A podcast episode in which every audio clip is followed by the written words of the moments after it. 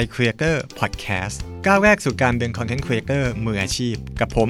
เอ็มขจรเจียรนัยพานิชหรือ @khajochi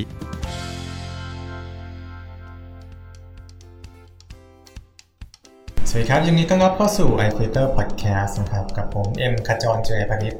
หรือ @khajochi นะครับวันนี้เราพูดคุยเกี่ยวกับเรื่องของการจัดงานสัมมนา ซึ่งเป็นหนึ่งใน ประเภทของคอนเทนต์คืออีเวนต์ก็เป็นคอนเทนต์ประเภทหนึ่งเนาะที่ผมว่าเจอความท้าทายที่สูงมากในช่วงโควิด -19 นะครับถึงตอนนี้เราจะเริ่มกลับมาทำงานกันแล้วเนี่ย แต่ว่าสังเกตดูว่างานสัมมนางานอีเวนต์งานที่มีการรวมคนเยอะๆ หรือแม้แต่คอนเสิร์ตเนี่ย ก็ยังถูกห้ามอยู่นะครับ แล้วเราจะอยู่ในอุตสาหกรรมนี้ก็ยังไงในเมื่อ เราไม่สามารถมารวมตัวกันได้นะครับ ก็ก็เป็นโซลูชันของการใช้ระบบจัดงานสัมมนาแบบออนไลน์นะครับหรือที่ภาษาอังกฤษเขาเรียกกันว่าเว็บมีนานะครับก็คือการจัดงานสัมมนาผ่านทางเว็บไซต์นะครับก็เป็นคำที่เขาใช้เรียกกันเนาะทีนี้ผมก็ไปอ่านเอกสารหนึ่งนะครับของแอปพลิเคชัน Zoom ซึ่งเป็นหนึ่งแอปพลิเคชันที่ยอดฮิตมาก ๆ ตอนนี้แล้วก็หลายคนสนใจว่า ถ้าเราจะจัดงานสัมมนาเนี่ยแล้วจะใช้ซูมในการจัดงานสัมมนาเนี่ยมันมีรูปแบบหรือมีข้อแนะนำยังไงกันได้บ้างนะครับ ต้องบอกว่าเว็บบินาเนี่ยจริง ๆ ใช้แอปอื่นก็ได้นะครับ มีหลายแอปที่ให้ให้รองรับการใช้ทั้ง Google นะครับ Google Meet หรือว่า Microsoft Team หรือแม้แต่ Cisco Webex นะครับแล้วก็มีหลายระบบที่รองรับ แต่ว่า วันนี้เอาซูมมาพูดถึงเพราะว่าพอดีก็ได้อ่านเอกสารเขาพอดีเรารู้สึกว่า เออ น่าสนใจดีนะครับ ทางซูมเนี่ยทำเอกสารตัวหนึ่งเป็น PDF ขึ้นมาเพื่อแนะนำข้อเอ่อข้อแนะนำในการใช้แอปของเขาและข้อแนะนำในการจัดงานสัมมนา ซึ่งผมเชื่อว่าซูมเป็นหนึ่งในแอปที่มีคนใช้จัดงานประเภท webinar เนี่ยเยอะที่สุดแอปหนึ่งของโลกนะครับ แล้วเลยอยากจะเอามา เผื่อแผ่สู่ผู้ฟังนะครับเผื่อใครที่อยู่ในแวดวงการจัดงานสัมมนาอีเวนต์เผื่อจะลองใช้กันบ้างนะครับ ต้องบอกก่อนว่าการจัดอีเวนต์เนี่ยในรูปแบบของออนไลน์เนี่ยครับมันมีทั้งข้อดีข้อเสียกับว่าด้วยที่ตอนนี้เราถูกผักให้ไปใช้รูปแบบออนไลน์ ซึ่งการใช้รูปแบบออนไลน์เป็นงานสัมมนาเนี่ยมันมีข้อเสียหลายอย่าง คือถ้าคุณทำไลฟ์ ผ่าน Facebook ผ่าน YouTube อ่านี่ก็เป็นปกติหลายคนอาจจะเคยทำกันอยู่แล้วเนี่ย แต่การจัดงานอีเวนต์ประเภทนี้แล้วทำไลฟ์ผ่าน Facebook หรือ YouTube เนี่ย มันจะไม่มีเรื่องของค่าใช้จ่ายในเชิงการซื้อบัตรเข้ามาชมเข้ามาฟังนะครับ คือหลายอีเวนต์เนี่ยอยู่ได้ด้วยค่าตั๋วค่าบัตรที่เข้ามา เพราะงั้นถ้าเราเปิดให้ทุกคนดูฟรีผ่านทาง YouTube ผ่าน Facebook แล้วไปเก็บค่าโฆษณาจากสปอนเซอร์เอาบางทีรายได้อาจจะไม่พอ ก็ได้นะครับ เพราะฉะนั้นการจัดงานประเภทสัมมนาที่เป็นแบบปิด และต้องมีคนที่ซื้อตั๋วซื้อบัตรเท่านั้นที่จะเข้ามาชมได้ แล้วก็มีสเกลที่หลักพันคนขึ้นไปนะครับ การใช้พวก solution webinar เนี่ยก็เลยกลายเป็น solution ที่หลายคนเริ่มมาใช้กันนะครับนี้ก็มาดู 4 ข้อแนะนำในการใช้แอป Zoom นะครับในการจัดงาน webinar ขึ้นมาว่า เออมันมีคำแนะนำแล้วก็รูปแบบการใช้งานยังไงบ้างนะครับ เอาเรื่องของค่าใช้จ่ายก่อนนะครับ อันนี้ผมไปหามาจากในเว็บของ Zoom เองนะครับ ค่าใช้จ่ายในการจัดเว็บปินาของ Zoom เนี่ยแพ็กเกจเริ่มต้นที่ 40 เหรียญนนะครับ 40 US ดอลลาร์ต่อการจัด 1 ครั้งนะครับ ก็ตกประมาณครั้งละพันกว่าบาทเองนะครับ แล้วก็ผู้ใช้เนี่ยเริ่มต้นที่ 100 คน นะครับคือถ้าผู้ใช้มากขึ้นมากขึ้น มันก็จะแพงขึ้นแพงขึ้นนะครับรองรับได้มากที่สุดอยู่ที่หนึ่งหมื่นคนนะครับหนึ่งหมื่นคน แล้วก็สามารถมีเรียกว่า panel list panel list หมายความว่าสมมติคุณมีจากงานสัมมนาแล้วก็มีสปีกเกอร์มาพูดนะครับข้างในงานเพิ่มด้วย ก็จะมีหน้าจอคนพูดเพิ่มขึ้นมาด้วย แล้วก็ผู้ชม 5,000-6,000คนเนี่ยก็จะเห็นหน้าจอของผู้พูดคนออื่นๆด้วยเนี่ย panelist เนี่ยมีได้มากถึง 100 คนนะครับแล้วก็มีฟีเจอร์อย่างเช่นการการอัดวิดีโอคลิปเก็บไว้ การทำ live streaming ผ่านโซเชียลมีเดียการทำ Q&A นะครับให้คนในห้องสามารถยกมือถามได้ มีการทำโพลคือให้คนมากดโหวตได้ระหว่างที่เราจัดงานสัมมนาอยู่ หรือแม้แต่ระบบที่ผมว่าน่าสนใจมากก็คือการทำ registration นะครับก็คือการทำลงทะเบียนก่อนที่จะเข้ามาสู่งานสัมมนา และมีระบบเก็บเงินให้ด้วยนะครับแปลว่าอะไรแปลว่าถ้าคุณจะจัดงานสัมมนา แล้วอยากจะมีการเก็บเงินผู้เข้าชมนะครับ คุณสามารถใช้แอป Zoom แล้วก็สร้างระบบเว็บปีมาแล้วก็มีหน้าฟอร์มการลงทะเบียนได้เลยนะครับ รวมถึงอาจจะต้องกดจ่ายตังค์ที่ตรงนั้นด้วยนะครับ ซึ่งระบบจ่ายเงินเท่าที่ดูเป็นของ PayPal นะครับ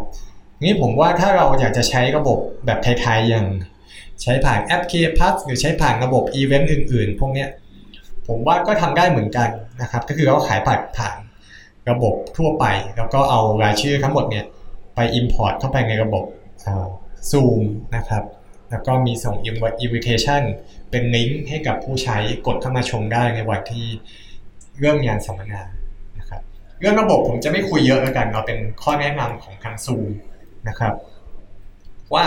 ถ้าคุณจะจัดงานสัมมนาในรูปแบบออนไลน์ทาง Zoom มีข้อแนะนำอะไรบ้างนะครับ4ข้อใหญ่ ๆ ข้อที่1ครับ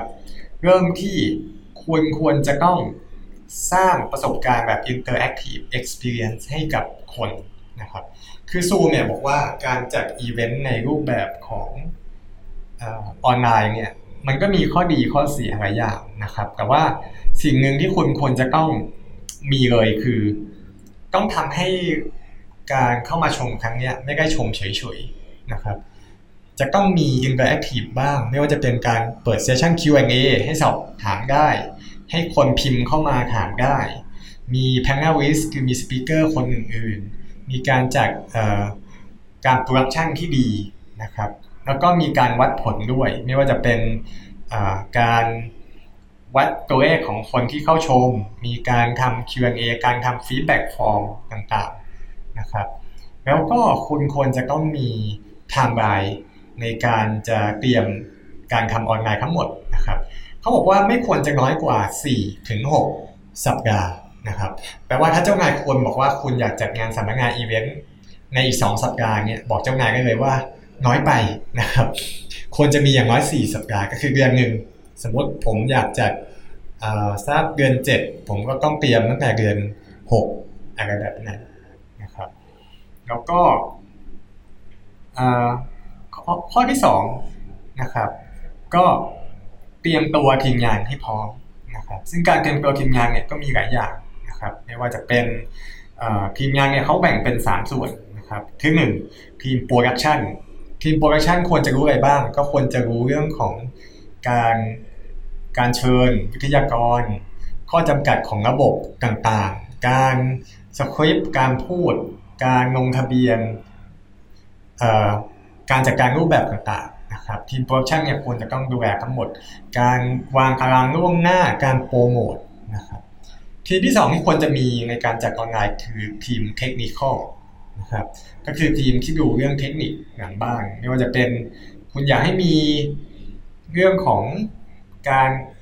feedback นะครับคุณอยากให้มีการยกมือสอบถามได้ การดู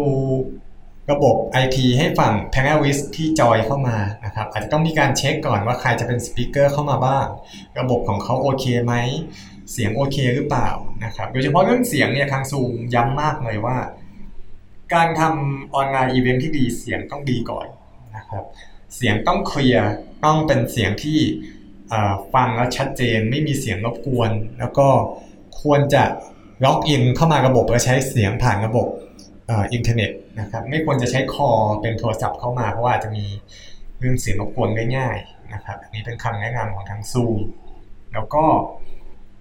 อื่นๆเรื่องเทคนิคนะครับ ก็ เป็นเรื่องของคุณภาพเสียงถ้าคุณอยากจะใช้ OBS ใช้ระบบตัดต่ออะไรพวกนี้เข้ามาเพิ่มนะครับก็ควรจะมีมีเตรียมเอาไว้บ้างนะครับทีมสุดท้ายที่ควรจะมีก็คือทีม Presentation คือทีมที่ดูเรื่องของการนำเสนอนะครับไม่ว่าจะเป็นสคริปต์ของคนพูดสคริปต์ของพิธีกร บทบาทของคนที่เป็นคนนำนะครับดูแลเรื่องของ noise หรือเสียงในช่วงการ ถ่ายทอดสดนะครับ ดูแลเรื่องคุณภาพของภาพของคุณภาพนะครับ ดูแลเรื่องของการแต่งกายด้วยนะครับ คือไม่ใช่ว่าทำอยู่บ้านจะแต่งชุดอะไรก็ได้นะครับ ก็คงคงต้องมีการเตรียมนิดนึงเพื่อให้อีเวนต์มันดูดีขึ้นนะครับ แล้วก็เตรียมการเรื่องการเริ่มก่อนเขาแนะนำว่าสมมติคุณจะเริ่มอีเวนต์สัก11โมง หรือ 10โมงเช้านะครับ คุณควรจะเริ่มให้คนเข้ามาจอยประมาณ 5-10 นาทีก่อนหน้านั้น เช่น ถ้าคุณจะเริ่มอีเวนต์10โมง9โมง50 ควรจะให้คนเข้ามาได้แล้วนะครับคือฝรั่งเนี่ยมักเขาไม่จะเริ่มตรงเวลาเป๊ะเนาะ10โมงก็10โมงเป๊ะนะครับ แต่ถ้าเป็นวิถีไทยๆเนี่ยอาจจะต้องบวกไปอีกนิดๆหน่อยๆเพราะฉะนั้นผมว่าถ้าเป็นเมืองไทยเนี่ย ก็ควรจะเริ่มก่อนสักสิบนาทีถูกครับ แล้วก็ระหว่างที่พอเปิดมาปุ๊บอาจจะมีเลขเขาดาวให้นิดนึงว่าอีกสักห้านาทีก็จะเริ่มนะครับ เพราะคนไทยจะติดว่า พอเริ่มอีเวนต์ปุ๊บก็ค่อย ๆ เข้ามาจอยกันเป็นต้นนะครับ ทีนี้ทางซูมก็มีข้อแนะนำสคริปต์ในการพูดเปิดเอาไว้นิดนึงนะครับ เช่น สวัสดีครับทุกท่านวันนี้ขอต้อนรับเข้าสู่การจัดงาน webinar นะครับในชื่อ XXX วันนี้เราจะโฟกัสในเรื่องของอะไรบ้าง นะครับก็คือเป็น intro จากนั้นเขาแนะนำว่าควรจะมีเรียกว่า housekeeping detail นะครับ housekeeping detail คือเป็นรายละเอียดที่ผู้ฟังควรจะรู้ก่อนที่จะเริ่ม เช่น ก่อนที่จะเริ่มวันนี้ผมอยากจะบอกว่าทุกท่านที่เข้ามาในวันนี้นะครับ สามารถพิมพ์คำถามเข้ามาได้ตลอดเวลาที่ผู้พูดกำลังพรีเซนต์อยู่ แล้วก็เราจะมีช่วง Q&A ในช่วงท้ายด้วยนะครับ ปุ่มในการ แชทเข้ามาใส่คำถามเนี่ยจะอยู่ทางขวามือของท่านนะครับอาจจะมีหน้าจอ demo ให้ดูนิดนึง เนื่องจากผู้ฟังอาจจะไม่เคยฟังสัมมนานในรูปแบบนี้มาก่อนนะครับ แล้วก็ค่อยๆเริ่มพรีเซนต์ speaker แต่ละท่านหลังจากนั้นนะครับ ผมว่าส่วนที่ต่างจากอีเวนต์ทั่วไปก็คือเรื่องของการมี housekeeping นี่แหละที่เออคุณอาจจะต้องแนะนำผู้ฟังก่อนนิดนึงนะ ก่อนที่จะเริ่มนะครับ โอเคนี่ข้อที่2นะครับข้อที่ 3 คือเรื่องของการโปรโมทอีเวนต์นะครับคุณควรจะต้องมีการโปรโมทอีเวนต์อย่างที่บอกว่าต้องเตรียมตัวเนี่ยอย่างน้อยเดือนหนึ่งนะครับก่อนที่จะเริ่มอีเวนต์ซึ่งพอเริ่มปุ๊บคุณก็ควรจะต้องมีการโปรโมทนะครับโปรโมทเนี่ยก็ควรจะมีเขาแนะนำว่าควรจะมีหน้าเว็บไซต์เป็น landing page เอาไว้นะครับซึ่งในหน้านั้นก็ควรจะมีข้อมูลทั่วไปไม่ว่าจะเป็น brief ของงาน มีวิดีโอ trailer นิดนึง มีข้อมูลเกี่ยวกับ speaker มี agenda ของงาน มีสปอนเซอร์หรือ exhibitor อื่นๆนะครับมีข้อมูลมี FAQ แล้วก็มีหน้าลงทะเบียนนะครับซึ่งหน้าลงทะเบียนเนี่ยก็ทางซูมเองก็สามารถให้เราเข้าไปสร้างระบบในระบบเขาได้นะครับเช่นลงทะเบียนคุณอยากได้ข้อมูลอะไรบ้าง เช่นชื่อที่อยู่อีเมลไหมเบอร์โทรไหมนะครับสามารถเข้าไปเซตในระบบเขาได้ จากนั้นก็ควรจะมีเวลาในการโปรโมทอีเวนต์อย่างน้อย 2-3 สัปดาห์นะครับก่อนจะเริ่มอีเวนต์ซึ่งอาจจะมีการโปรโมทผ่านโซเชียลมีเดียผ่านทางเว็บไซต์ผ่านทางสื่อนะครับทั่วไป แล้วก็เขาแนะนำว่าควรจะใช้ email marketing ด้วยนะครับ นอกจากแค่โปรโมทผ่านเว็บไซต์ก็ถ้าคุณมีรายชื่อ ผู้ที่เคยมาร่วมงานอีเวนต์คุณก่อนหน้านี้ก็ลองส่งอีเมลเชิญด้วยนะครับ มี press release ที่ส่งไปตามสื่อ มีการทำ content marketing แล้วก็อย่าลืมให้ speaker แล้วก็ panelist ของคุณมาช่วยโปรโมทอย่างอีเวนต์ของคุณด้วยนะครับข้อสุดท้ายครับคำแนะนำของ Zoom ในการจัดอีเวนต์ webinar นะครับก็คือการ follow up หลังจากจบอีเวนต์ไป เนื่องจากว่าอีเวนต์ที่เป็นลักษณะ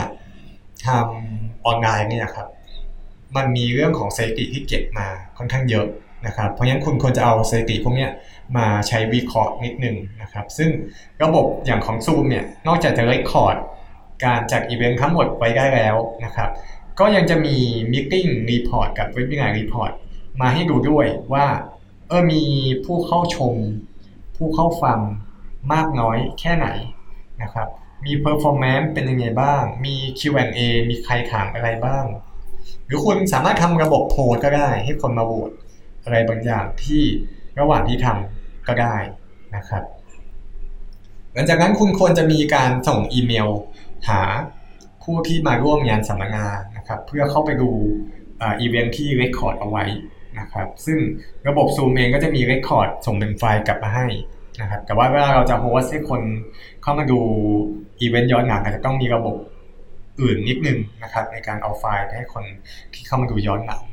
นะครับ แล้วก็เพิ่มเติมคือคุณควรจะต้องมีการ วิเคราะห์นะครับผู้เข้ามาชมว่าเออครั้งเนี้ยเป็นยังไงบ้างแล้วเราจะ improve การทำอีเวนต์แบบนี้ในครั้งหน้าได้ยังไงบ้าง ลองคุยกับคนที่เข้ามาฟังว่าเออชอบไม่ชอบตรงไหนหรือว่ามีข้อเสนอแนะนำอะไรที่น่าสนใจบ้างนะครับอันนี้ผมว่าก็เป็นข้อแนะนำที่น่าสนใจ โดยรวมแล้วผมว่าwebinar เนี่ยน่าจะเป็นอนาคตของ หลาย ๆ วงการนะครับ ที่จะต้องทำระบบอีเวนต์ขึ้นมาแล้วก็ทำออนไลน์ ซึ่งผมว่าการสร้างประสบการณ์ให้ผู้ฟังผู้ชมใหม่ ๆ แล้วก็ผมว่าบางทีมันก็เป็นโอกาสนะแทนที่เราจะต้องไปเช่าสถานที่แพง ๆ ใช่ไหมครับ อย่างผมจากอย่างอีเวนต์ปีที่แล้วก็โหสถานที่ก็แพงทีเดียว แทนที่เราจะเสียเงินหลายแสนหรือหลายล้านบาทเนี่ยเราเอามาลงทุนกับการทำระบบสัมมนาออนไลน์โปรโมท แล้วก็นอกจากจะช่วยลด cost แล้ว อาจจะเพิ่มจำนวนผู้เข้ารับชมได้ด้วยนะครับ จากที่เราเคยจัดอีเวนต์ได้แค่สเกลพันคน มันอาจจะมาถึงหมื่นคนก็ได้ เพราะงั้นฝากไว้ด้วยนะครับ ใครที่อยากจะจัดอีเวนต์เนี่ยลองเอาคำแนะนำของทาง Zoom มาใช้นะครับ เดี๋ยวผมจะโพสต์วิงที่เป็นเอกสารอีบุ๊กที่ทาง Zoom ให้ทางคนเข้ามาอ่านได้นะครับ เป็นข้อแนะนำจากทาง Zoom ขอบคุณที่รับฟัง i f i g u r e Podcast นะครับ ติดตามกด subscribe กันได้ที่ SoundCloud Spotify และ YouTube นะครับ รวมถึงใน Get Talk Podcast ด้วย วันนี้ผมผมขจรเจียรนัยพานิชย์ หรือ @khajochi ลาไปก่อน พบกันใหม่ episode หน้า สวัสดีครับ